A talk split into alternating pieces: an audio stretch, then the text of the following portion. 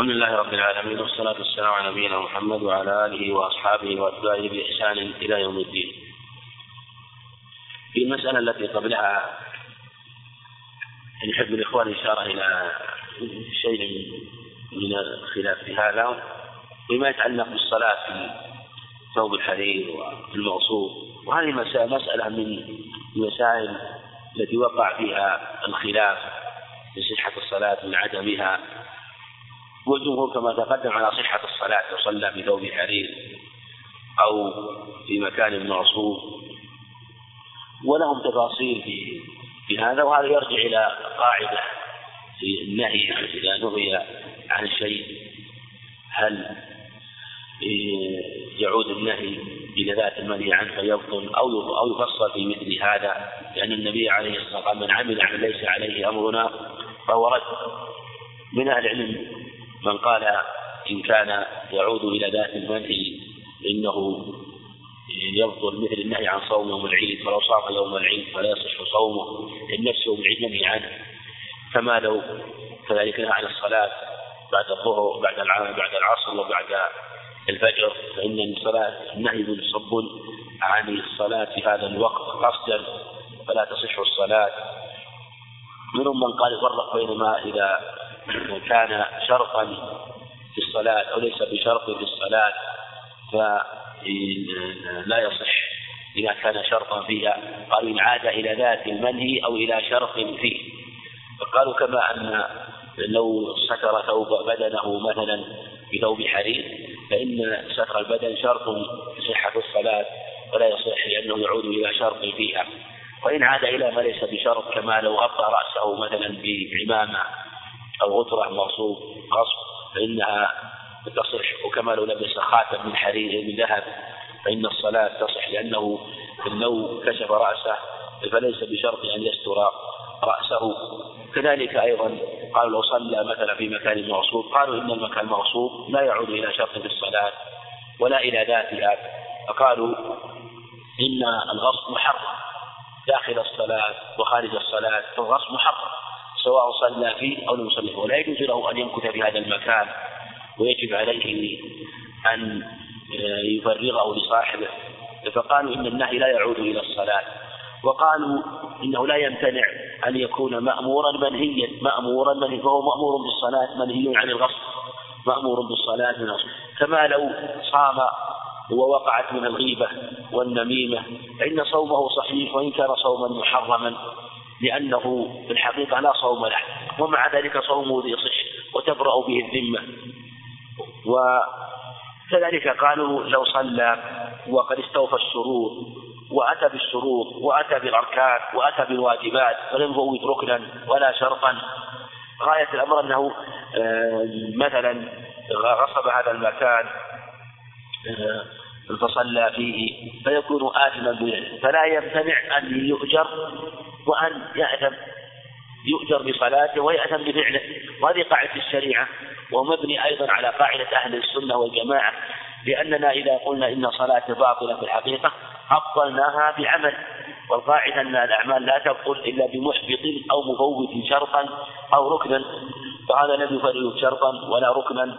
ولا يأتي بمحبط يحبط العمل. وقال النبي عليه الصلاة والسلام رب صائم ليس له من صيام إلا الجوع والعطش ورب قائم ليس له من قيام إلا التعب والسهر.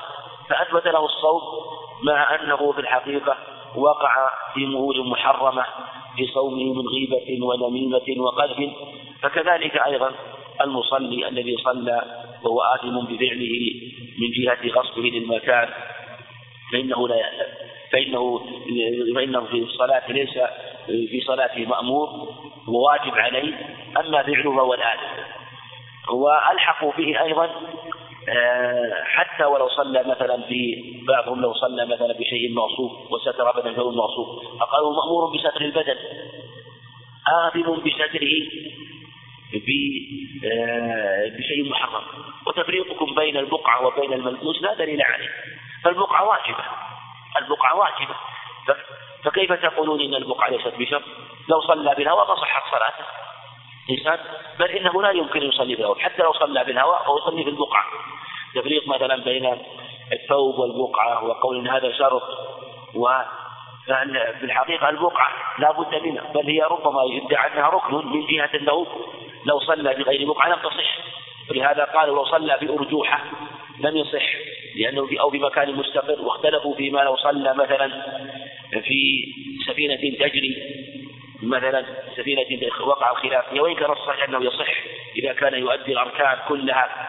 فهذا يبين لك أن هذا الخلاف في مثل هذه المسألة يعود إلى مسألة اجتهادية وليس هنالك دليل واضح. وبعض العلم أجرى صحة القول أن أهل العلم لم يبطلوا صلاة كثير من الناس وخاصة ممن يظلم ويغصب وقالوا إنه وقع الظلم منهم الناس ومن خصوصهم ومن الولاة فيما يغصبون ويأخذون وربما يأخذوا الأمكنة ويغصبونها وغيرهم يغتصب بلادا وأراضي وبقاعا ومع ذلك لم يأت عن السلف أنهم أمروهم بإعادة الصلاة. وقال إن هذا كالإجماع منهم على صحة الصلاة وإن كانوا آثمين بهذا الفعل. هذا شيء مما يذكر في هذه المسألة كما تقدم. وهي من المسائل الاجتهادية. ومن أبطل استدل بقوله عليه الصلاة والسلام من عمل عمل ليس عليه أمرنا فهو فورا وقال إن هذا كما يجري كما أنه يجري في باب المعاملات فهو أبلغ أن يجري في باب العبادات. لكن قالوا إن هذا بالعمل الحافظ العمل الباطل من كل وجه. أما العمل المأمور بك الصلاة فهو مأجور بفعل. وورد في حديث رواه أبو داود في قصة. في رجل في حديث مطول رواه أبو داود وفيه أنه أنهم ذكروا رجلا يعني جاهد في سبيل الله وذكروا أنه عمل عملا يعني مما يأثم به أو لم يقصد به مقصدا حسنا. فقال فيه أن النبي عليه الصلاة والسلام قال يعني إنه يؤجر إنه يؤجر على فعله أو ما يمنع أن يؤجر ويحمد. قال فرأيت الراوي يهتز لها ويعيد عليه يعني هل قال النبي ذلك؟ يعني أنه لا يمتنع أن يؤجر في قصة لا أذكر الآن لكنه ذكر في أنه يؤجر على فعله وإن كان ما وقع منه من فعل هو خطأ غلط يأثم به إن لم يتب منه. نعم. أما المسألة الثانية فيما يتعلق بشروط الصلاة وهو استقبال القبلة. قوله عليه يعني يجب ذلك. وهذا محل اتفاق العلم وأنه يجب استقبال تولي تولي وجهك شطر شطر المسجد الحرام. قد نرى قد نرى تقلب وجهك في السماء فلنولينك قبلة ترضاها وولي وجهك شطر المسجد الحرام. وحيثما كنتم فولوا وجوهكم شطرا استقبال القبلة واستقبال القبلة واجب. واستقبال عينها لمن كان مشاهدا واجب بالإجماع فمن شاهدها وأمكنه أن يتجه إليها وجب عليه ذلك. من أمكنه أن يتجه إليها وأستطاع ذلك فيجب عليه ذلك. إنما يسقط عن آه، عن من عجز عن استقبالها يعني يسقط في أحوال ثلاثة. من عجز عن استقبالها وهو في النافلة في السفر وفي حال الخوف. في حال الخوف. فهذه الأحوال الثلاثة لا تجب لا يجب استقبالها. أما ما يتعلق بالعجز هذا واضح لأنه غير مأمور وقبلته التي يستطيع إليها. فاتقوا الله ما استطعتم. فأينما تولوا فثم وجه الله. أما حال الخوف كذلك. فثبت في الحديث الحديث الصحيح الصحيحين أنه عليه الصلاة والسلام صلى وأصحابه صلوا إلى غير القبلة إلى جهة العدو. هذا إذا كان العدو بغير جهة القبلة. ف وكذلك أيضا في حال النافلة. ثبت الصحيحين من حديث عامر بن ربيع رجال بن عبد الله ومن حديث أنس.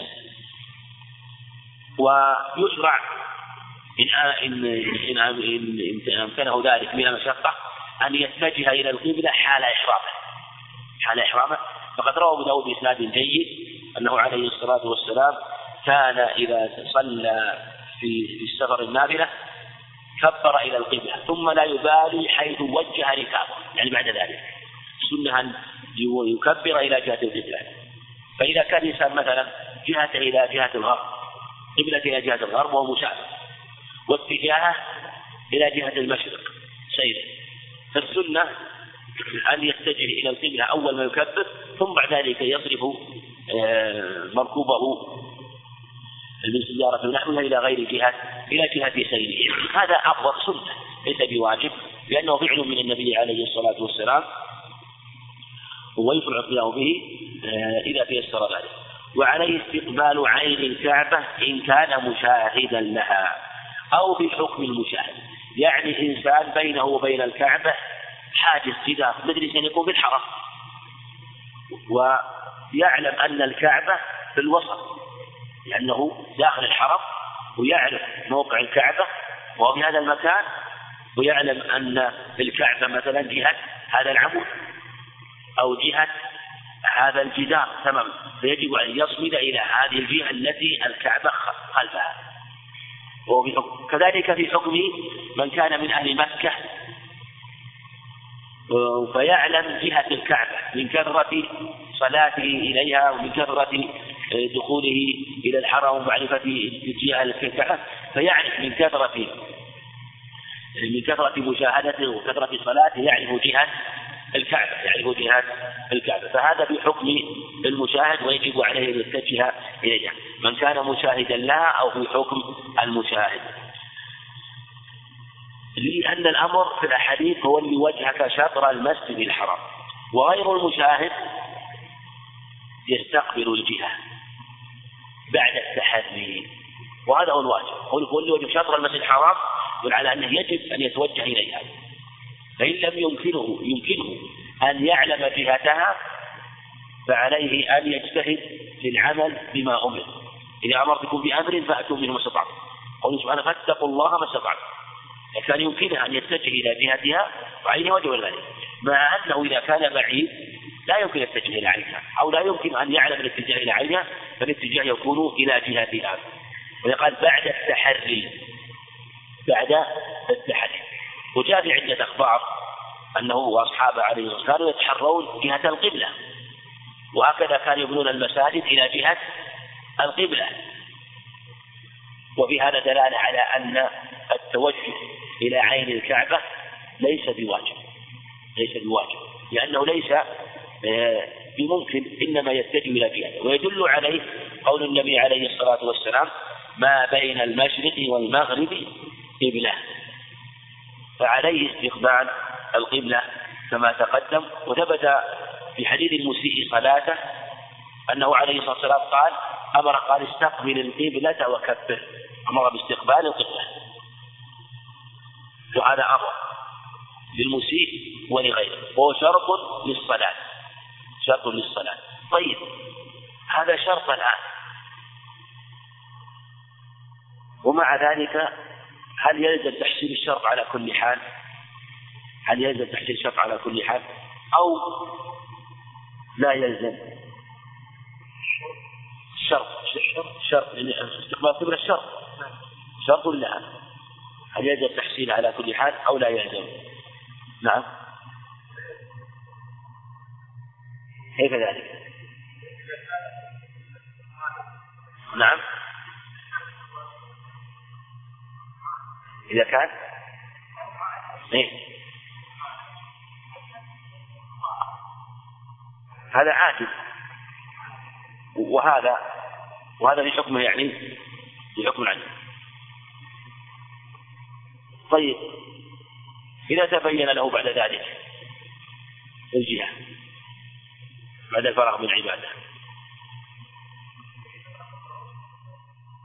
إيه؟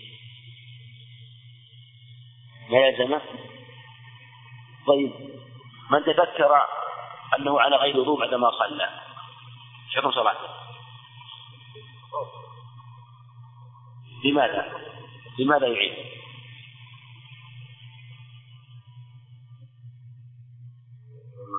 نعم.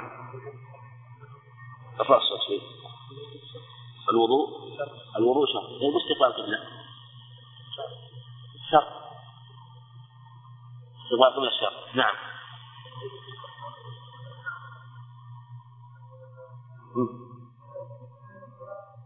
طيب.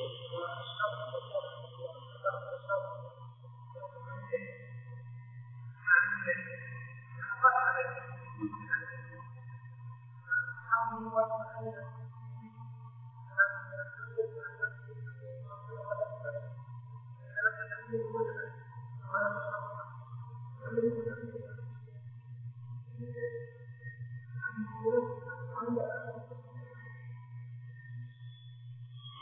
الشرط. إيش قلنا الشرط؟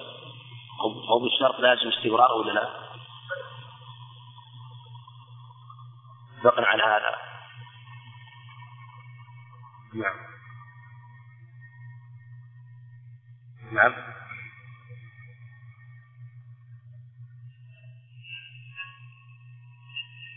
نعم.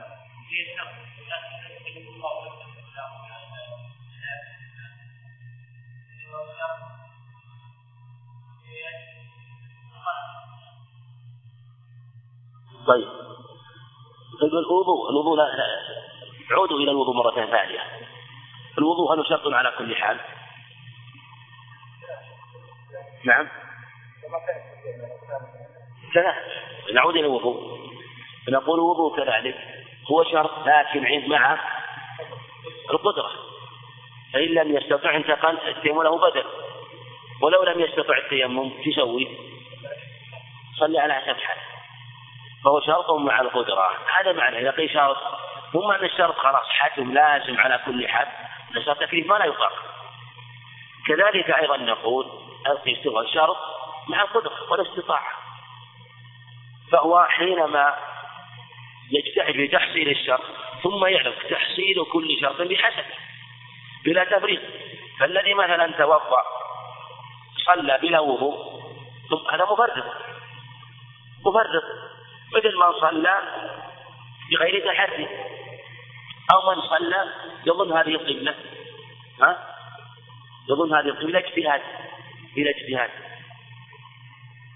فلهذا نأمره بالإعادة كما نأمره بالإعادة إعادة الوضوء أيضا هنالك بعض الشروط يخفف فيها وبعض الشروط شدد فيها. فاستقبال القبلة يخفف فيه ما لا يخفف في الوضوء. لماذا؟ يعني انظر الآن. استقبال القبلة الشرط ومع ذلك ليس كاشتراط الوضوء. يخفف فيه ماذا؟ في الوضوء. وش وجه التخفيف؟ نعم. نعم.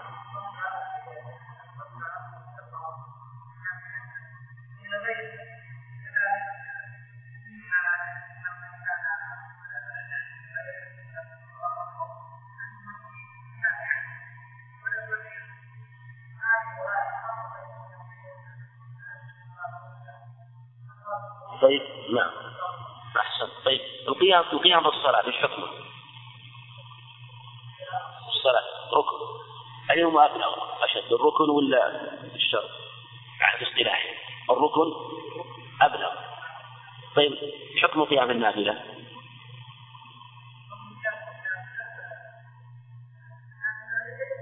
ليس واجب.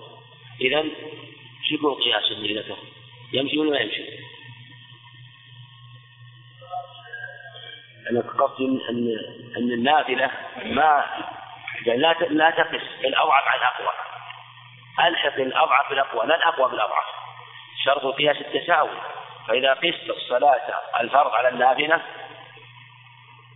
قست الأقوى بالأضعف. والفرض في القياس أن يكون الأقوى تابعا للأضعف.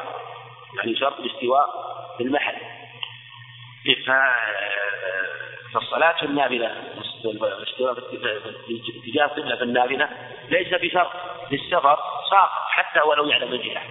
كما نقول إن القيام في النافلة ليس بواجب ولو كان قادر ليس بواجب سقط بالإجماع. لكن نقول إن الشرط بعض الشروط التي تخفى هنالك شروط تخفى. فالشرط الذي يخفى هذا نبه عليه ابن رجب رحمه الله في بعض كلامه في بعض قواعده أن ما يخفى من الشروط أو يشق حصوله فإنه يخفف به ما يخفف لغيره. من الشروط ما يشق حصوله أو يتع... أو ربما يتعذر أحيانا. يتعذر واضح لكن يشق. مثل استقبال القبلة. استقبال القبلة يشق أحيانا حينما تخفى القبلة. فنأمره بالاجتهاد. فإذا أمرنا بالاجتهاد وصلنا الحمد لله فلو أمرناه بالإعادة هو ما ضر اجتهد وأدى وسعة. فلهذا لما كان يخفى واجتهد واتقى الله ما استطاع صح صلاة. انظر أيضا في الصوت الأصل وجوب الإمساك إلى متى؟ إلى الإمساك إلى مغيب الشمس. يعني لا بد أن يمسك الشمس. لكن لو أنه أقبل الليل من هنا ورأي والسماء فيها قتر وفيها سحاب. والوقت قريب من الغروب. والإنسان مأمور بمدغ الصوت فاجتهد وغلب على ظنه أن الشمس غابت. فأفطر. ثم طلعت الشمس. حكم صيامه. صحيح. مع أنه فوت ركنا يتعلق بالصوم وهو الأكل قبل غروب الشمس. قال النبي عليه الصلاة والسلام في من نسي فأكل أو شرب فليتم صوم فإنما أطعم الله وسقى. فلما أن هذا بذل وسعه واجتهد هو مأمور بتعجيل الصوم بتعجيل الفطر ورأى الليل أقبل منها هنا.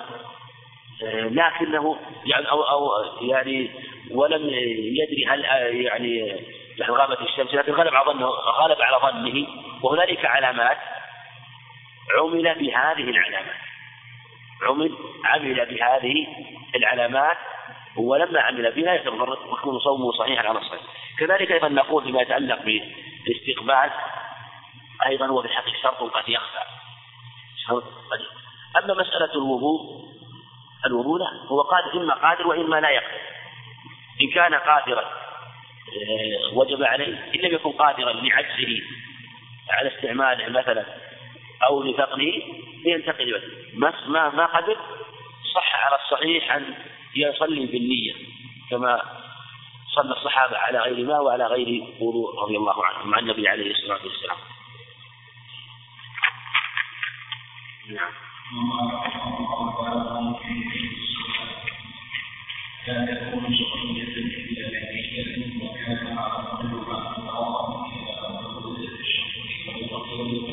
نعم هذا فيما يتعلق بكيفية الصلاة. وهذه ثبتت في الأخبار الصحيحة المتواترة عن النبي عليه الصلاة والسلام. فنقلوها وبينوها رضي الله عنهم ووصفوها في أحاديث كثيرة. المصنف رحمه الله يقول لا تكون شرعية إلا بالنية. يعني يبين أن مجرد الحركات ليست بصلاة إلا بالنية.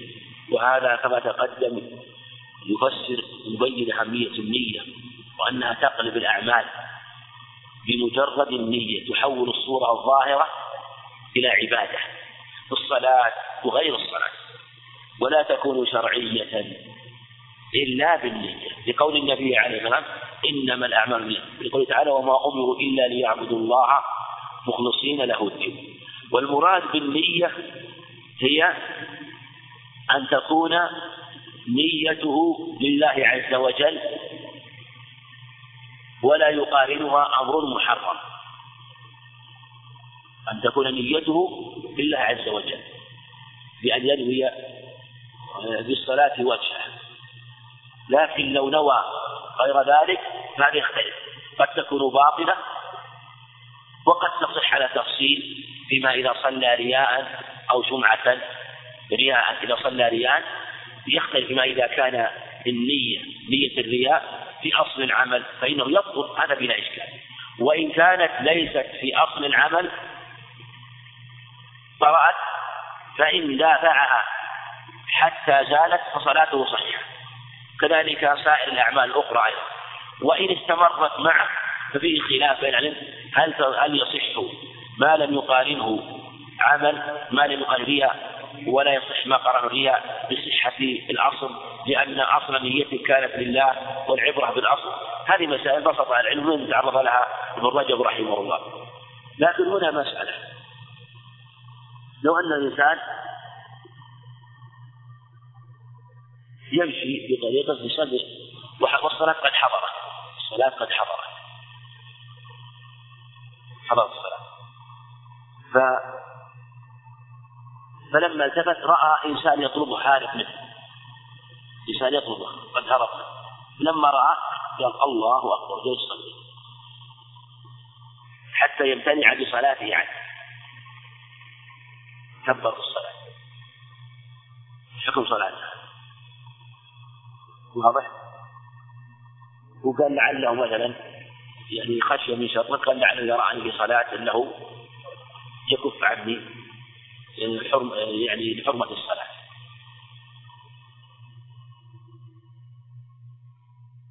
نعم. نعم. الصلاة الصحيحة لا الصلاة الصلاة شو الصلاة نيته ما ندري عنه.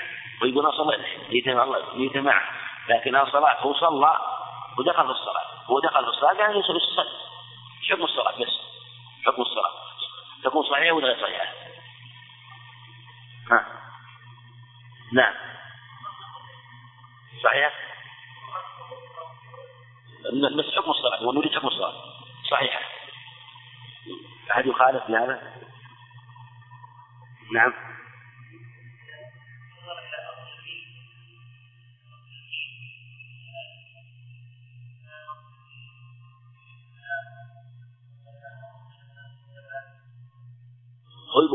ويسأل لا يقول صليت لله. ما صليت لله. لكن لو, لو ما شفته ما دخلت الصلاة. أن دخلت الصلاة خوفا منه. صلى لكي يدفع شره. ليدفع شره. أو مثال آخر. نعم. نعم. صحيحة؟ نعم.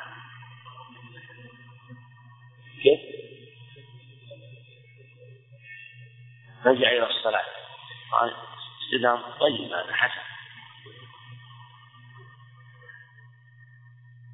نعم. طيب. نعم. مثال آخر مثلا لكن بغير الصلاة. لو إنسان يعني أكل كثيرا من الليل وثقل عليه وقام يصلي قال أريد أن نخفف الصلاة. يعني جعل الصلاة وسيلة يعني يتخفف الصلاة ويحظم الطعام يحظم الطعام. نعم. أو إنسان كان في الحرم هو شاف إنسان لا يريد أن يراه. لما رآه دخل مع الناس الطواف وجلس يطوف جلس يطوف يعني عموم عموم النيات هذه هل تؤثر على العمل ولا ما تؤثر على العمل؟ تؤثر ولا ما تؤثر؟ عموم النيات؟ نعم. تؤثر. طيب نقول إن هذه النيات إن هذه النيات تؤثر ما في بلا إشكال. لكن تأثيرها ليس بفساد العمل. نقول إن كانت من من القواعد إذا كان المقارن للنية ليس أمرا محرما فإن الصلاة صحيحة. إذا كان المقارن للنية ليس أمرا محرما فالصلاة صحيحة. مثل انسان صار يصلي من الليل لأجل أن يهضم الطعام يخفف يخفف نقول هذا القصد محرم ولا حلال؟ جائز ولا لا؟ جائز إنه ما هو محرم. انسان جعل يطوف بالكعبة يريد أن ينشط بدنه ويريد مع ذلك بالاحتساب يطوف بالتمشية ونيته نية الطواف لله لكن آه، أنا أراد مع ذلك امرأة. لا بأس. يقول الله عز وجل ليس عليكم جناح أن تبتغوا فضلا من ربكم فإذا أردتم أن تذكروا الله فذكروا وباء فأشد ذكرا يعني هذا يبين ولهذا لما نزلت هذه الآية و... وجاء أيضا في الصحيح أنه المعنى أنه ما في مال لا مانع أن آه. أن يحج وأن يقصد يحج لله عز وجل وأن يتاجر يبيع ويشتري. إنسان أراد الحج وأراد مع الحج بعده البيع والشراء تكسب. لا يضر. ثبت في الحديث الصحيح قال أنهم قالوا غزونا مع النبي نغنم كما في النبي داود. ويقول عليه الصلاة والسلام كما روى مسلم عن عبد الله بن عمرو بن العاص أيما غازية غزت فغنموا فقد تعجلوا ذنوبي أجرهم فإن لم يغنموا تم لهم أجرهم. إذا إذا غنموا تعجلوا ثلثي أجرهم جعل ثلثي أجرهم. الثلث حصل ثلث الأجر حصل لهم الغنيمة والثلث لله عز وجل. جعلهم بنية الجهاد لله عز وجل. ولو مع ذلك الغنيمة لا يضر ما دام أن قصدهم الجهاد في سبيل الله لا رياء ولا سمعة. قال أي ذلك في سبيل الله؟ قال من؟ يعني من جهاد تكون كلمة الله عليه فهو في سبيل الله. أو من قاتل تكون كلمة الله فهو في سبيل الله. لا يضره بعد ذلك ما ترجع بالنية إذا كان لم يجاهد. سمعة أو رياء أو رياء مكانه وهذا ورد في عدة أخبار. الشاهد من هذا أنه جعل لهم جعل لهم أجرا مع أنهم قصدوا أمرا من الدنيا. لكن الذي يضر هو أن تكون النية لله تابعة لا مدفوعة. والأحوال ثلاثة. حال أن تكون النية لله ونية العمل الآخر تابع الحال الثاني هذا يعني وهذا لا العمل صحيح العمل صحيح لكن ينقص الأجر ينقص الأجر ولا يبطله الحال الثاني أن تكون نيته لغير الله والنية لله تابعة هذا عمل حاضر ولا قيمة له. الحال الثالث أن ينويهما جميعا لله ولغير الله. هذا هو معترك الخلاف في مثل هذه المسألة. وظاهر الأخبار قال ليس لله شريك. من عمل أشرك معي في غيري فهو الذي أشرك. في آخر تركته وشركه. في لفظ أنا خير شريك. أنا خير شريك. فإن جدة عمل وقليل وفي الذي أشرك. ليس لله منه شيء. في حديث فضالة. وذلك نوع رابع وهو أتم الأنواع وأفضلها وهو إذا نوى العمل خالصا لله لم ينوي معه شيء. هذا هو الأكمل والأتم. هو الأكمل والأتم. ونوع خامس وهو أقبحها ضد هذا وهو أن ينويه لغير الله لا يخلص مع الشيء. حفظ أن الأقسام خمسة اسمان متقابل هو ما إذا نوى لله خالصا هذا في أعلاها ضده إذا نوى لغير الله خالصا والنوع الثاني إذا نوى لله أصلا وجاء لغير التبعة عكسه إذا نوى لغير الله وجاء لله ونوى لله تبعا هذا حاضر القسم الخامس إذا نواهما جميعا. هذا يأتي في كثير من الأعمال في باب في باب الصدقة وغيرها. ولهذا ربما إنسان يتصدق ويظهر الصدقة ويؤجر. أعظم ممن أسرها لأنه نوى أن يقتدى به. مع أن الظاهر يعني حينما يراه يقول لو أن يظهر العمل. فهذا يبين أن النية في مثل هذا لها أثر عظيم. فقد لا تكون شرعية إلا بالنية. هذا مثل ما تقدم. إذا خالطها نية محرمة. يعني خالط نية محرمة. يعني نية رياء أو ما أشبه ذلك. أما إذا كانت نية محرمة تشبه نية مثلا مثل مثل يعني ليس رياء لكن نوى أن لا يؤدي الحق. صلى حتى لا يؤدي الحق. صلى حتى لا يمضي معه مثلا بلسان دعاه إلى الحاكم احضر معي إلى القاضي لتؤدي حقه تركه يعني يصلي. هذه تشبه بالحقيقة الغصب. يعني هو نوى أمرا محرما لكن ما نوى الرياء نوى لله. نوى هو نية لله ولا يشبه نية لله لا يكون فعله محرم ويشبه من بعض الوجوه آه، الصلاة المحرمة التي يصليها في وقت محرم. فالذي صلى في مكان محرم يجب عليه أن أن يؤدي الحق الذي عليه ثم يصلي بعد ذلك على وجه لا تفريط ولا تضييع للصلاة فيه. وأركانها كلها مفترضة. أركان الصلاة وهي القيام ثم الركوع ثم الرفع من الركوع ثم الهوي إلى السجود ثم الرفع من السجود ثم السجود ثم الرفع من السجود بين السجدتين سجدتين ثم السجود ثم بعد ذلك الرفع منه وكذلك الجلسة التشهد الأخير والتسليمتان والترتيب والموالاة وكذلك تكبيرة الإحرام. هذه أركانها على خلاف عن اثنى عشر أو أربعة عشر وخلاف في بعض. هذه هذه متفق عليها من حيث الجملة لكن اختلف في إدخال بعض البعض.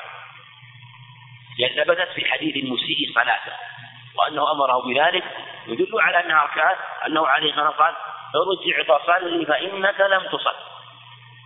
ثم أمره بهذه الأشياء وقال قبل ذلك لم تصل ثم أمره يعيد فدل على أنها أركان لا تصح الصلاة بدونها. ثم أمره كيف يصلي؟ واختلف العلماء في أمور. هل هي أركان منها الصلاة على النبي عليه الصلاة والسلام ومنها التسليمة الثانية في الصلاة قيل إنها سنة وقيل واجب وقيل ركن. وكذلك دعاء الاستفتاح قيل سنة وقيل واجب وقيل ركن. كذلك أيضا التسبيح من الركوع والسجود قيل سنة وقيل واجب وقيل ركن. كذلك آه، هنالك أشياء بالتأمل تظهر. لكن هذه الأركان مفترضة بدلالة حديث المسيء صلاته كما تقدم حيث أمره النبي وإلا قعود التشهد الأوسط لأن النبي عليه الصلاة والسلام كما في الحديث كما في الصحيحين أنه حينما قام ترك التشهد الأوسط عليه الصلاة والسلام في حديث عبد الله بن بحيرة حديث حديث ابن بحيرة في الصحيحين حينما ترك قام وترك التشهد الأوسط. ثم سجد في آخر الصلاة فقالوا لم يأتي به فدل على سقوطه عدم وجوبه. والقول الثاني أنه واجب وعود التشهد الأوسط. بل لو قيل إنه ركن فإنه قول قوي. قول بركنيته أقوى من كثير مما قيل إنه ركن. قول بركنيته أقوى من القول بركنية التسليم. قال عليه الصلاة والتحليل والتكبير والتحريم والتسليم. يعني في التسليمة الثانية. تحريم والتكبير والتحليل والتسليم. وذلك أنه أن أن نفس التشهد الأوسط ورد في حديث المسيء صلاته قال عليه الصلاة فإذا قعدت أمرك بوسط صلاتك فافترش واطمئن. أمره بالجلوس كما أمره بالقيام والركوع والسجود. هذا أقل الأحوال يدل على الوجوب. لكن قلنا إنه ليس بركن بدلالة حديث ابن محينة حينما قام ولم يعد وهذا دليل واضح. لأنه لو كان ركنا لأتى به ولم يسقط فمن مجموع الحديثين يفهم أن أنه واجب وهذا قد يستدل به ويكون دليلا لما وقع فيه من الخلاف في الفرق بين أركان وواجبات لأن هنالك أشياء أمر النبي عليه الصلاة والسلام بها وظاهرها اللزوم ثم تركها وجبرها بالسجود. هنالك أشياء تركها ثم أتى بها ولم يجبرها بالسجود. لما سلم من ركعتين ما جبر بالسجود أتى بها. حديث أبي هريرة في قصة اليدين ولما ترك ركعة في حديث عمران بن حصين أتى بها. دل على أن الركوع والسجود ركن لا يجبر لا يجبر بالسجود. ولما ترك التشهد الأوسط جبره بالسجود فدل على أن في الصلاة شيئا واجبا يجبر بالسجود وأن فيها شيئا ركنا لا يجبر إلا بأمرين بالإتيان به وبالسجود. هذا وقع في عدة أخبار كما تقدم. ولو أركانه كلها مفترضة مثل ما تقدم في حديث الصلاة؟ إلا قعود التشهد الأوسط الصواب أنه واجب. هذا هو الصواب. القعود هو نفس التشهد. والاستراحة الجمهور على أنها سنة. وثبتت الاستراحة في حديث مالك وحويرث في صحيح البخاري. وثبت أيضا حديث حميد الساعدي عند أبي داود بسند صحيح. وجاءت في حديث المسيء صلاة أيضا. ذكرها البخاري رحمه الله. وأنه قال له عليه بعدما فرغ من رفع من السجدة إلى رفع من السجود الثالث قال ثم ثم اجلس حتى تطمئن جالسا. بعد رفع من السجدة الثاني حينما علمه الركعة الثانية هذه في الحقيقة ظاهرها الأمر بها وأنها كغيرها من الواجبات التي أمره بها النبي عليه الصلاة والسلام. لكن تكلم فيها بعض أهل العلم. قالوا إنه لم يذكرها البخاري أشار إلى ضعفها. أشار إلى ضعفها. قال ولم يقل أبو أسامة إذا إذا رفعت فاجلس لكن ذكر البيهقي أن إسحاق الراوي ذكرها في يعني ذكرها كما ذكرها غيره. وعلى هذا تكون مشروعة لكن كونها واجبة موضع نظر لأن الذين وصفوا صلاة عليهم لم يذكروها ويكاد يكون يكون اتفاق على العلم على أنها ليست واجبة. يكاد يكون الإجماع المتيقن بل إن بعضهم قال إنها لا تشرع لكن الصحيح أنها مشروعة على كل حال. إلا إذا كان الإمام الذي يصلي لا يفعلها فلا تقيد الجماعة إلى أنك إلى أن اتباعك لإمامك أولى من كونك تتأخر وتؤديها لأن فضيلة الاتباع أولى من الإتيان بسنة.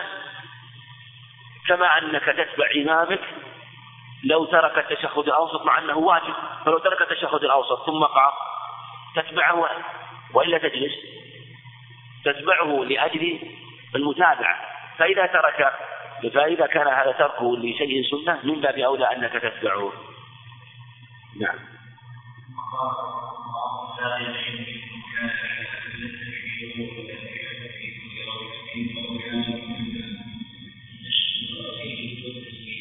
نعم. لما ذكر الأفعال رحمه الله ذكر الأقوال وهو الأذكار. ولا يجب من أذكارها إلا التكبير. وهذا في تكبيرة الإحرام مثل ما تقدمت هي ركن أو شرط. والتكبيرات أيضا جاءت آه، فيها جاءت في الأخبار والصواب أنها واجبة. الصواب أنها واجبة. تكبيرات الانتقال واجبة. وجاءت في حديث المسيء صلاة حديث رباعي بن رافع أنه عليه الصلاة والسلام قال له ثم كبر ثم اسجد أو ثم كبر ثم أركع ثم أمر بالتكبير عند السجود وأمر بالتكبير عند الرفع فهذا أقل الأحوال أنه واجب. في تعليمه للتكبير في صلاته وأمره بذلك عليه الصلاة والسلام. والفاتحة في كل ركعة وهذا هو الصواب وجوبها. وظهر كلام المصنف أنه يشمل جميع أحوال المصلي الإمام والمنفرد والمأموم وهذا هو الصواب في هذه المسألة لعموم الأدلة وهذه مسألة فيها خلاف كثير بين أهل العلم في وجوب هل تجب في في وجوب الفاتحة والخلاف في وجوبها والصواب هو وجوبها لعموم الأدلة ما هو أشهر الأخبار في هذه في هذا الباب؟ من يستحضر أشهر الأخبار؟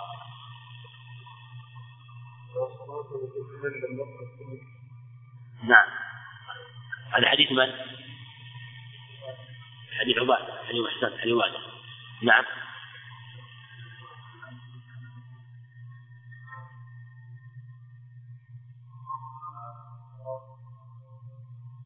لا إلا بأم القرآن هذا كذلك حديث صحيح. في عبادة رواه أبو داود.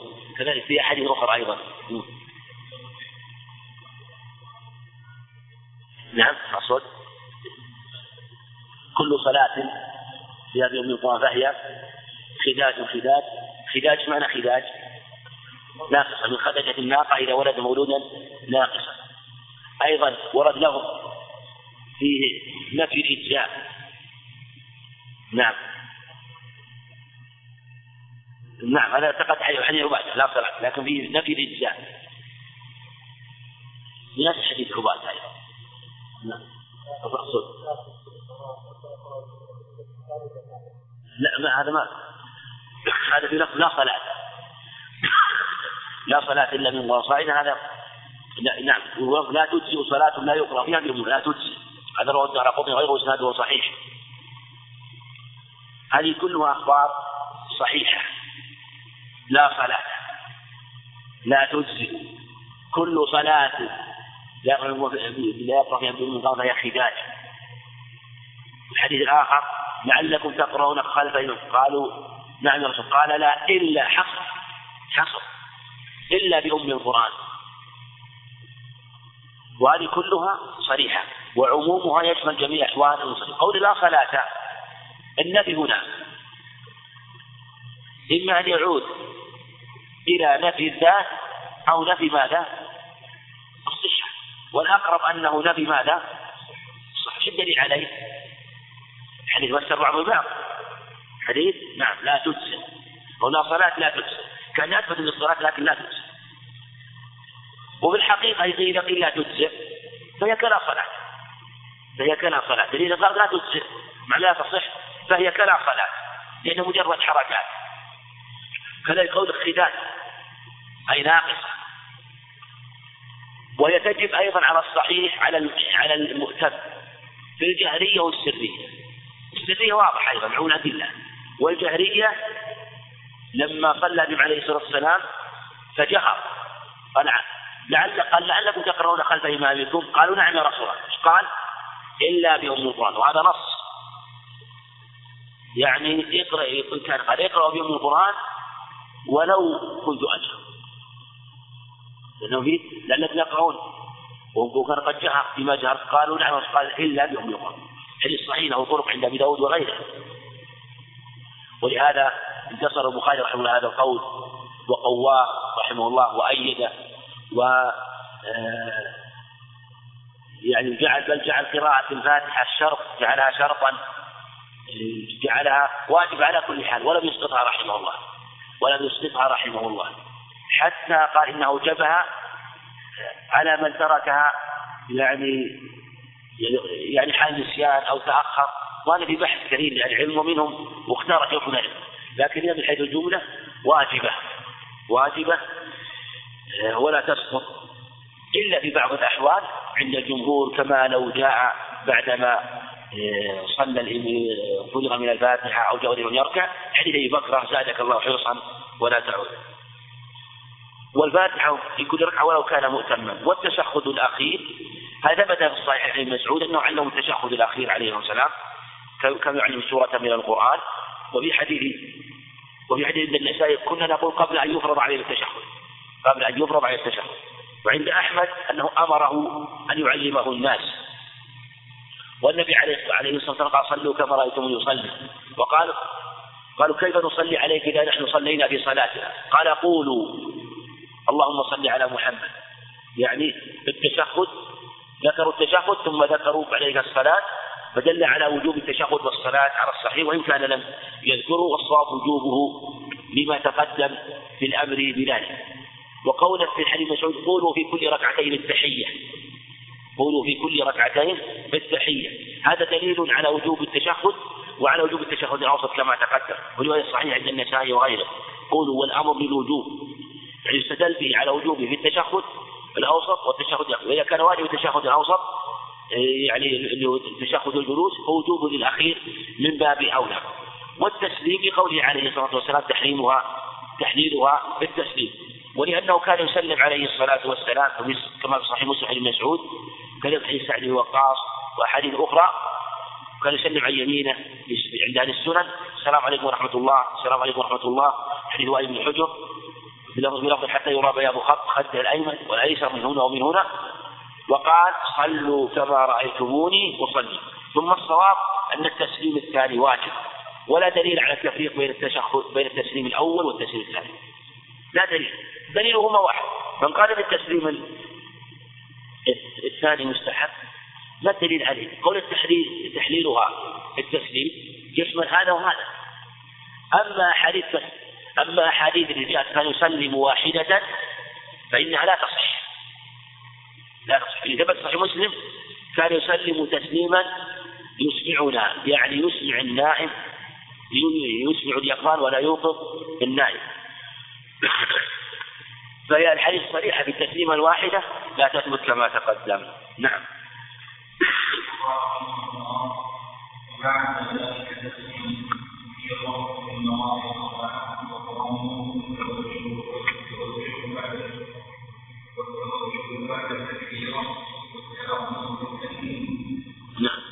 وما عدا ذلك فسنن. يعني من الأذكار. وظاهر كلامه رحمه الله أن تسبيح الركوع والسجود سنة ولا واجب؟ ظاهر كلامه تسبيح الركوع والسجود. سنة. لأنه ما ذكر قال ومع ذلك فسنن. وهذا فيه نظر.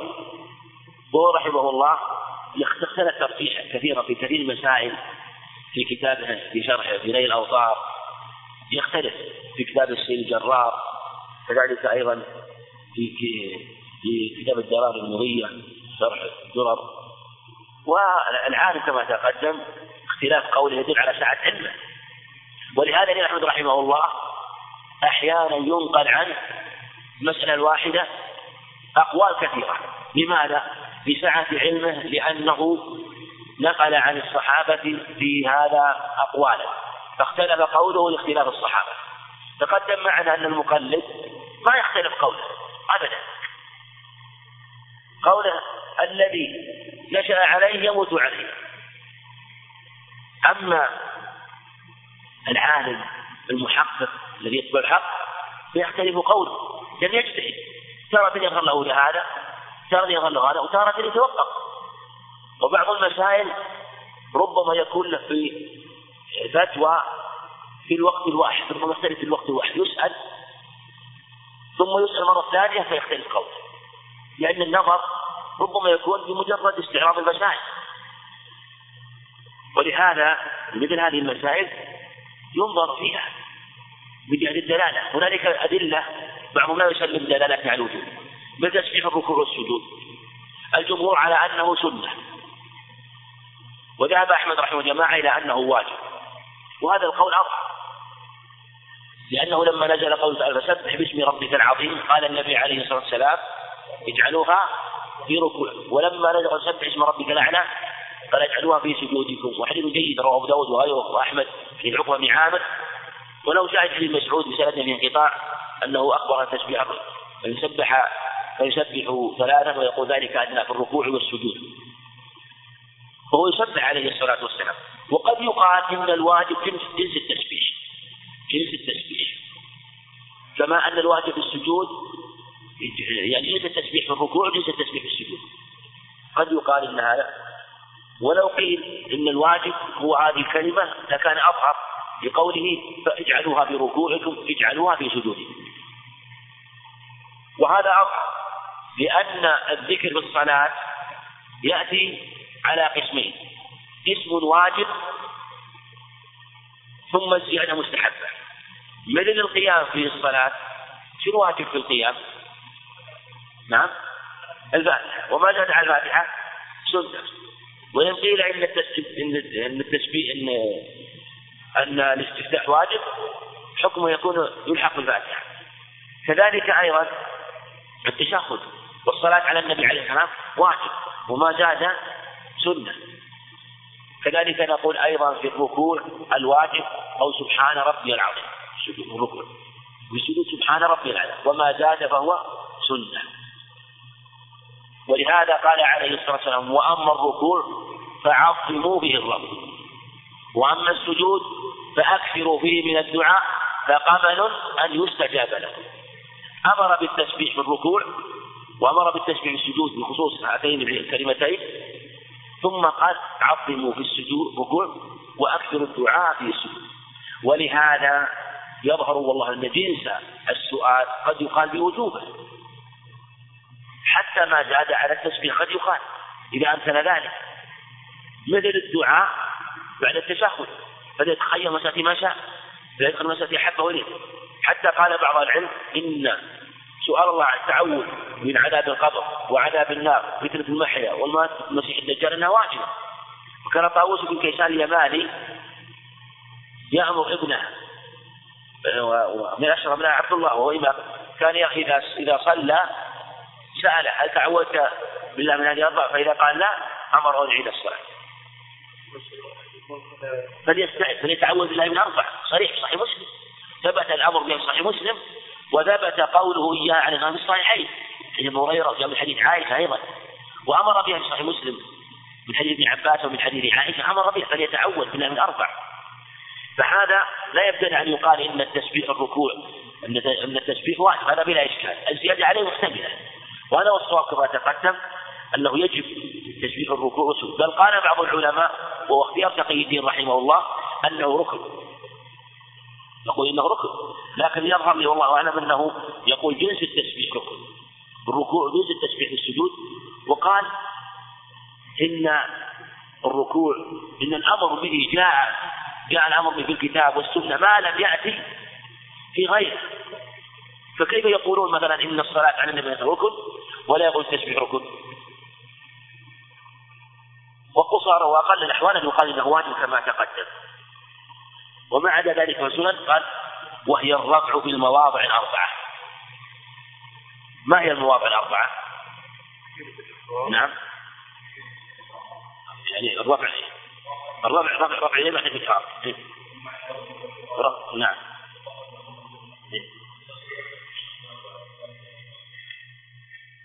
وعند القيام التشهد الأوسط. نعم في الرباعية والثلاثية. نعم. هذه نعم. الثالثة نعم عندكم الركعة الثالثة في من التشهد الأوسط في الثلاثية والرباعية. وهذا الرفع يعني وهي الرفع في المواضع الأربعة. بعض العلماء يقول إن الرفع في تكبير الإحرام واجب.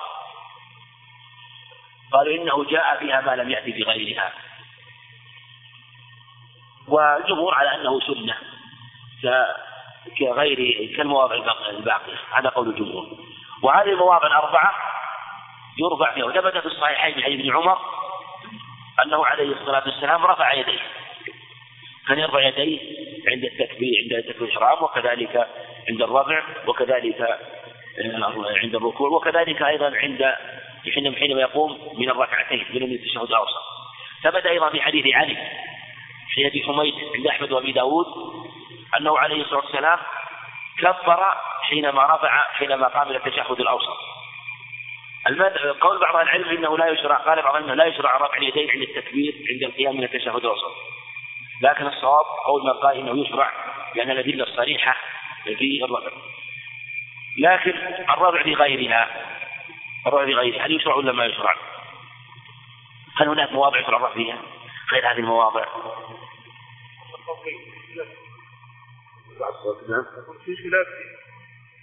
ما هي المواضع التي فيه؟ يعني هل هناك مواضع أخرى؟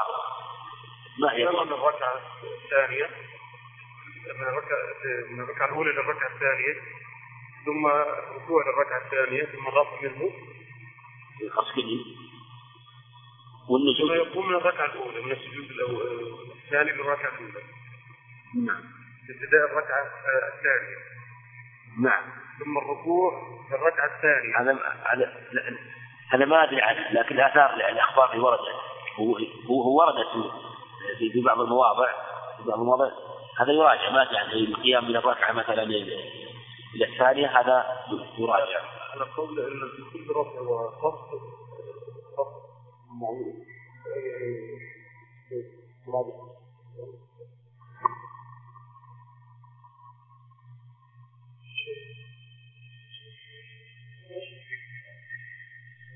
الله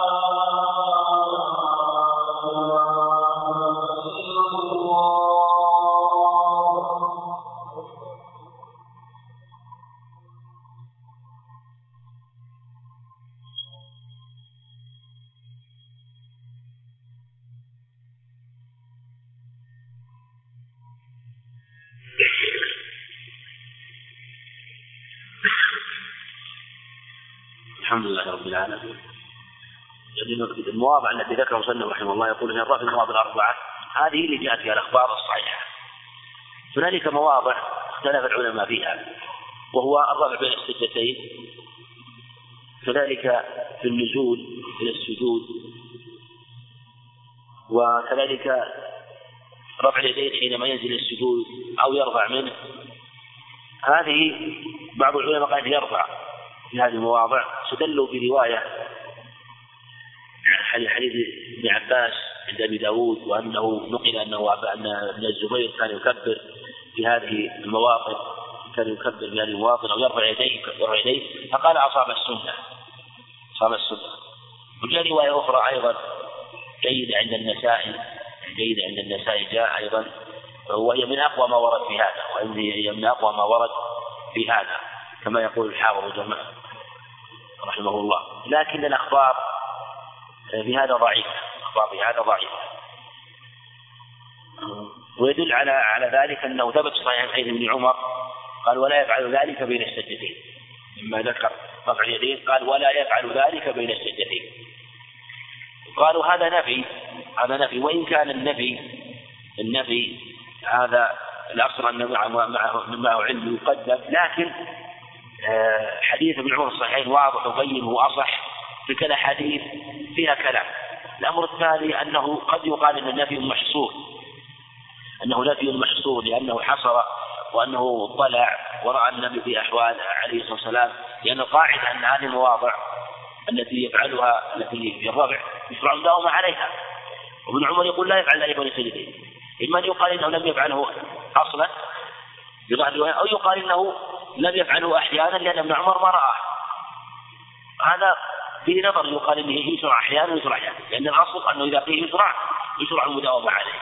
هذا مما يوهم هذه الروايات من جهة أن ابن عمر أثبت أنه ليس نفيا محضا لا نفي مع أثبات. النفي النفي الذي يكون مع أثبات أن يقول لا يفعل ذلك لأنه كان يصلي معه. كان يقول لم أره يفعل ذلك. فإما تقدم برجحان ثبوتها أو يقال إنه لا شك أنه رأى أنه لم يفعل ذلك لنفيه شيئا محصورا هو رآه ومن أثبت فعله أحيانا. وهذا فيه نظر لأن الأصل في الأفعال هو المداومة عليها. لكن آه، في الأقوال جاء ما يدل على أنه ربما نام بعضها عن بعض كما في الاستفتاحات انواع الاستفتاحات انواع التشهدات وما أشبه ذلك. والضم الضم يعني هو ضم اليدين. ضم اليدين. وهذا سنة. ثبت في صحيح البخاري من حديث أبي عباس الساعدي أنه رضي الله عنه قال كان الرجل يؤمر بالصلاة أن يضع يده اليمنى على يده على يده اليسرى. قال قال قال أبو حازم لا اعلمه ينمي ذلك إلا إلى النبي صلى الله عليه وسلم. ثبت في صحيح مسلم حديث وائل بن حجر أن النبي عليه الصلاة والسلام وضع يده اليمنى على يده اليسرى. وضع يده اليمنى على يده اليسرى. في رواية أبي داود إسناد جيد والرسل والساعد الرسل والساعد. على الرسل والساعد هكذا وهذا يبين انه هل هذا موضع واحد أو موضعان يمكن يقال إنه موضعان تارة يضع يده اليمنى على يده اليسرى لأن إطلاق اليد المراد بها الكف. هذا الإطلاق. فيكون وضع يده اليمنى على اليسرى هكذا كما ضاف رواية حديث أبي العباس سعد بن سعد. وأحيانا يضع يضع الكف باطن الكف اليمنى على ظهر اليسرى والأصابع على الرزق والساعد.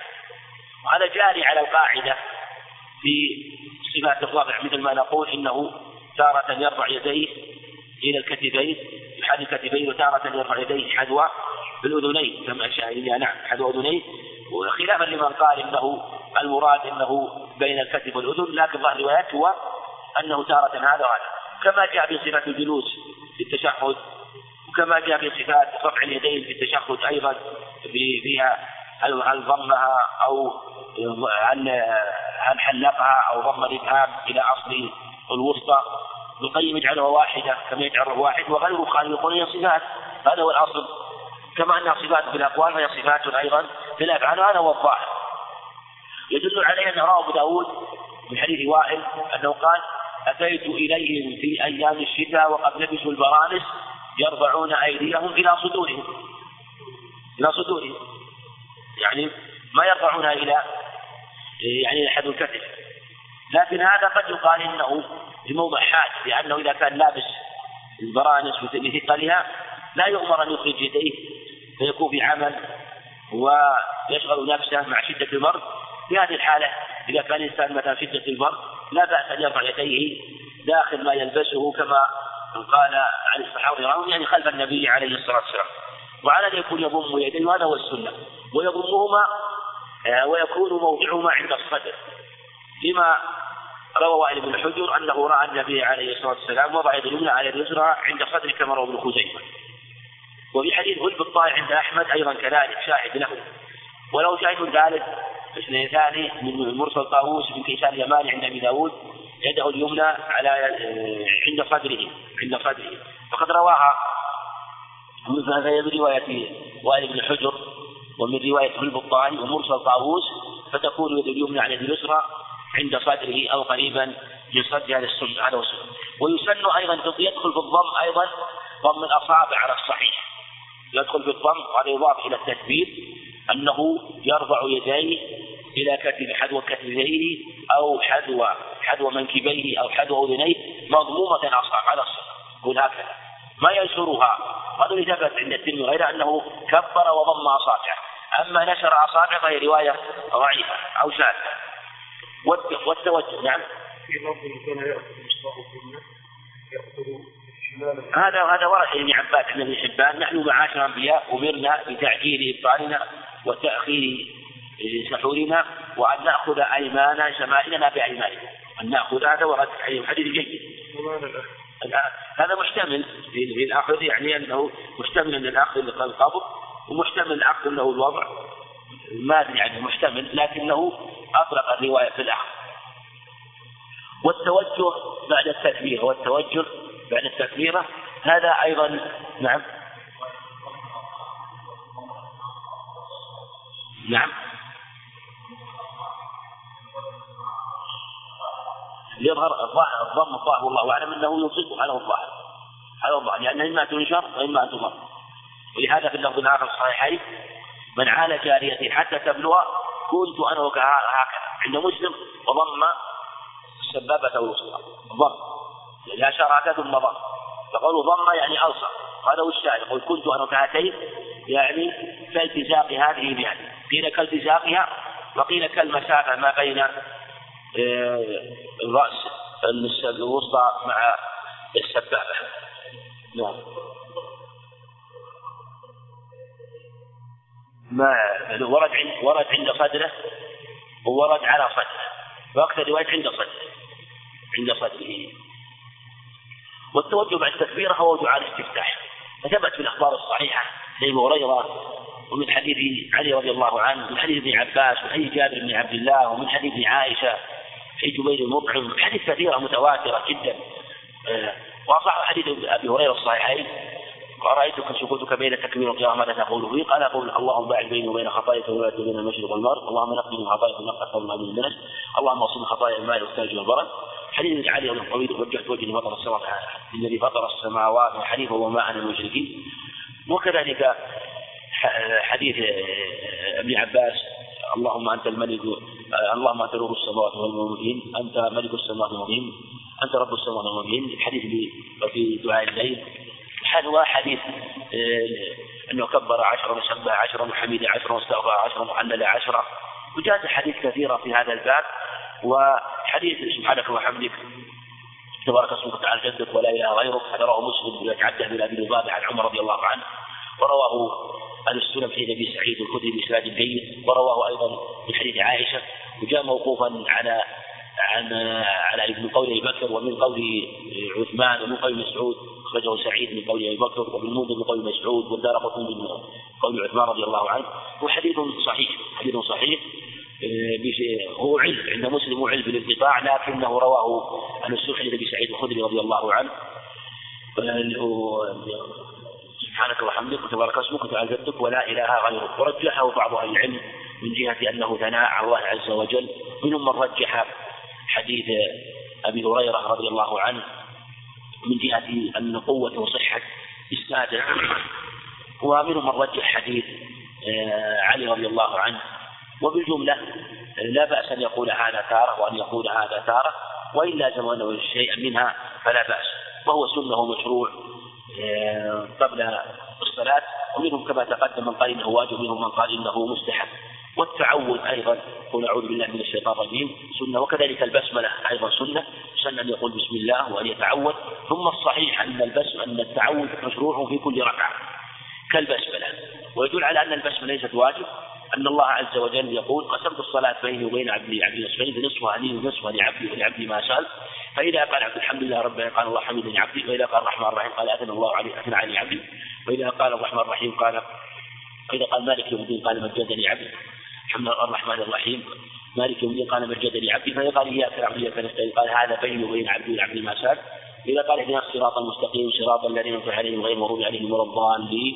قال هؤلاء لعبدي ولعبدي ما سأل ذكر الحديث ولم يذكر فيه ماذا؟ لم يذكر فيه البسملة وقال قال الحمد لله رب العالمين. أما حديث آه إذا قرأت فاتحة فاقرأوا بسم الله الرحمن الرحيم فإن إحدى آياتها حين سلمة فالصواب عدم صحة هذا الخبر. وما جاء من ذكر يدل على الأخبار فإنها شاهدة صواب أنها تثبت لأن حديث صريح واضح. ثم ثبت في الصحيحين عن أنس أنه عليه الصلاة والسلام كان إذا رفع من السجود استفتح بالحمد لله رب العالمين. عند مسلم لا يذكرون بسم الله في أول قراءة ولا آخرها عند عند ابن خزيمة يسرون بلفظ لا يجهرون. كلها صريحة في أنه لم آه، يذكرها عليه الصلاة والسلام وقول لا يذكرون محمول على قول يسرون. ولو كانت من هذا جهر بها عليه الصلاة والسلام. فعدم جهره بها يدل على أنها مثل التعود أنه يستفتح بها وليست من الفاتحة. أما التعود فهو كذلك سنة. ثم الصحيح سنة في كل ركعة سنة في كل ركعة. لقوله تعالى فإذا قرأت القرآن فاستعذ بالله من الشيطان الرجيم. وثبت حديث جبير مطعم بن سعيد الخدري أنه كان يتعود عليه الصلاة والسلام حينما يقرأ. وقول من قال إنه يسن في أول القراءة قول في نظر. وإن كان قول الجمهور صواب ما قاله الشافعي واختاره ابن سيرين رحمه الله يشرع التعود في أول كل ركعة يعني في أول كل قراءة حينما يستفتح الفاتحة هذا هو السنة لأنها قراءة مستقلة. كما يقول بسم الله الرحمن الرحيم يقول أعوذ بالله من الشيطان الرجيم بعونة والتأمين لقوله عليه الصلاة والسلام إذا أمن الإمام فأمنوا. لفظ إذا قال غير الصحيحين أيضا إذا قال غير المغضوب عليهم ولا الضالين فقولوا آمين. وظاهر النصوص من يجب أمر والأمر للوجوب. لفظ عند أبي داود فإن الإمام يقول آمين والملائكة في السماء تقول آمين. فمن وافق قوله قول الملائكة غفر له ما تقدم من ذنب والمراد الموافقة في نفس الوقت. هذا اللي يظهر الله. لا الموافقة فيما يتعلق بالإخلاص هو مطلوب لكن مراد الموافقة يعني وافقهم في القول. يعني أنهم قالوا آمين وهو يقول آمين. فالموافقة على أن موافقة موافقتهم من أسباب الإجابة. وثبت في عند أبي داود وغيره أنه عليه الصلاة والسلام إذا أمن أمن من خلفه وجهر بأنه يجهر بآمين ويؤمنون خلفه عليه الصلاة والسلام. أما أنه سرها فلا شاذة. والصواب ما رواه سفيان وانه جهر بها عليه الصلاة والسلام. جهر بآمين انه إنه قالوا غير المغضوب عليهم ولا الضالين آمين. وجهر بآمين. وجهر من معه. فالإمام يقول آمين والمأمومون يقولون آمين. فقول آمين للجميع ليس خاصا آه، بالمأمون وحده. قال ولهذا لو قلنا الصحيح إذا أمن الإمام فأمن. قول إذا أمن يعني إذا أراد. لما لما في الصحيحين؟ إذا قال غير المغضوب عليهم ولا الضالين فقولوا. دل على أن الإمام والمأموم جميعا يقولون آمين. في وقت واحد وأنهم يجهرون. بدلالة قوله إذا قال الإمام ولا يمكن أن نعلم قول الإمام إلا إذا جهر. والقول أيضا قول بجهر. أيضا رواية صريحة جهر بها.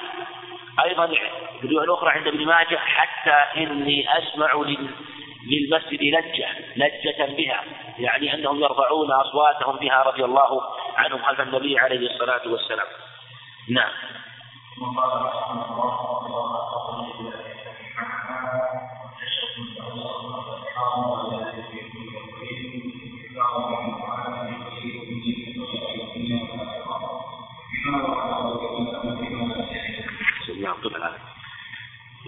هذه كلها سنن عند المصنف رحمه الله سبق الإشارة شيء منها.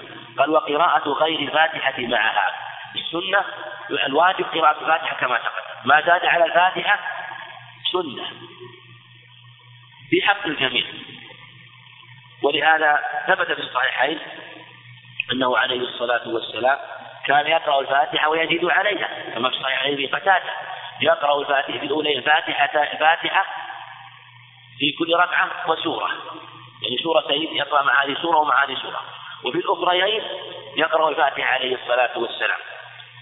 وثبت صحيح مسلم أنه قال عليه الصلاة والسلام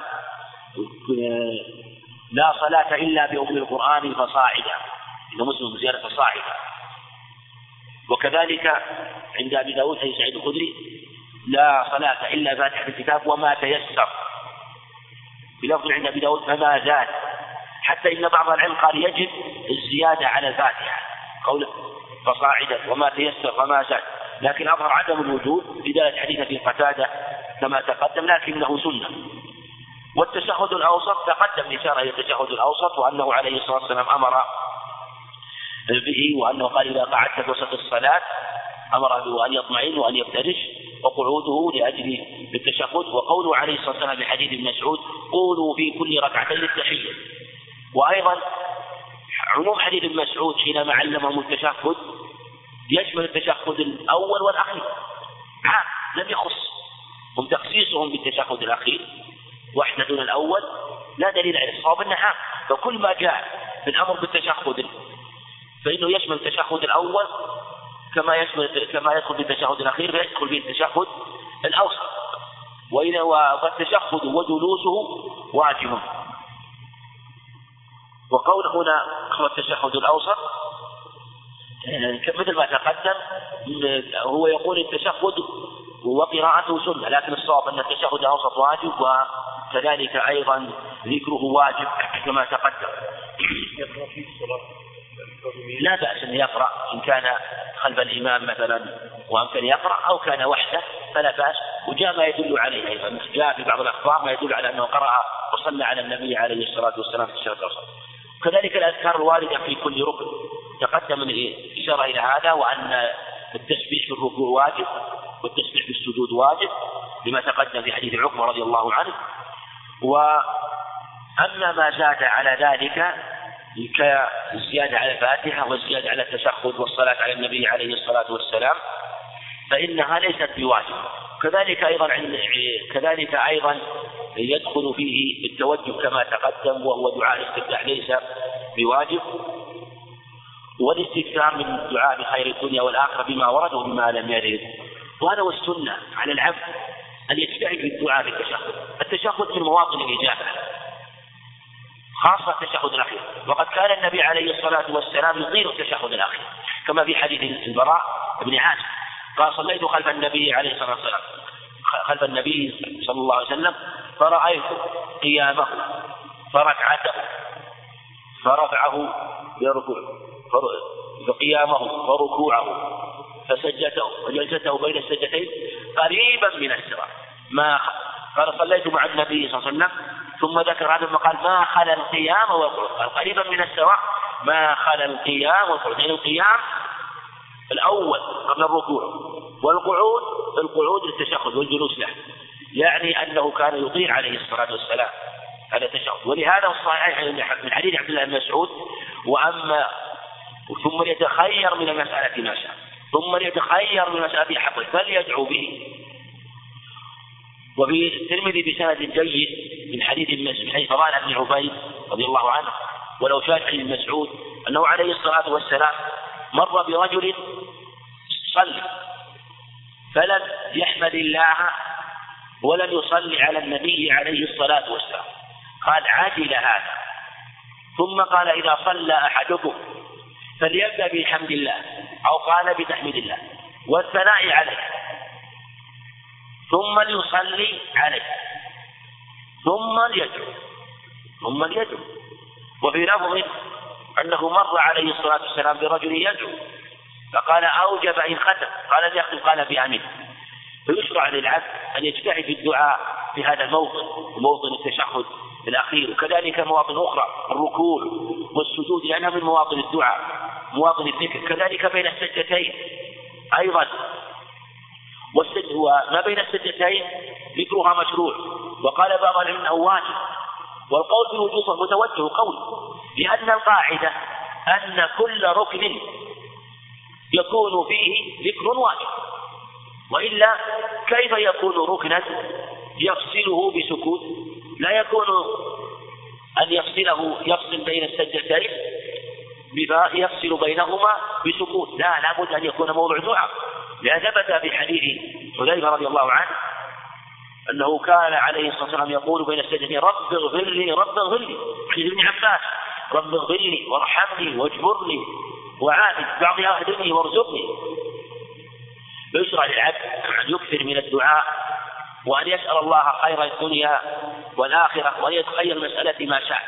ثم الصحيح أنه يدعو بما أحب من خير الدنيا والآخرة. أما قول من قال إنه لا يدعو إلا بما ورد هذا لا دليل عليه. ثم لا بأس أن يدعو بما يعرض له. لو احتاج من يدعو بشيء عرض له في حياته في أمر من الأمور في عمله أو في سفره أو في بيته أو ما أشبه ذلك فيدعو الله عز وجل ويسأل الله عز وجل فينزل حاجاته بالله ولا يحقر شيء. يقول النبي عليه الصلاة والسلام ليسأل أحدكم ربه حاجته يسأل يسأل أحدكم ربه كل شيء حتى يسأله شيء على يعني لا انقطع وحتى يسأله الملح.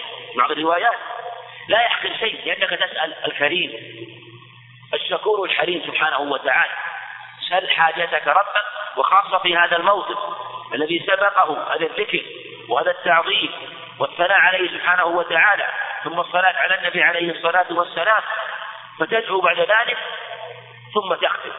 ولهذا كان الأظهر عند جمع من العلم أن أن الدعاء في الاستخارة اللهم إني أستخيرك بعلمك كان الأظهر أن الدعاء قبل السلام لا بعد السلام. لأن المناسب أن تدعو بهذا بعدما تثني على الله عز وجل حينما أثنيت في التحيات لله والصلاة والطيبات ثم بعد ذلك تشهدت ثم بعد ذلك صليت على النبي عليه الصلاة والسلام وعلى آله وعلى إبراهيم وعلى آله. ثم بعد ذلك ناسب أن تسأل حاجة. توسلت بالتوسلات العظيمة فناسب أن يكون سؤالك لحاجة بعد هذه التوسلات. فأسأله سبحانه وتعالى أن يرزقني وإياكم حسن القول وحسن العمل وحسن القصد بمنات ونذر. مني وكرم عامين وصلى الله وسلم وبارك على نبينا محمد.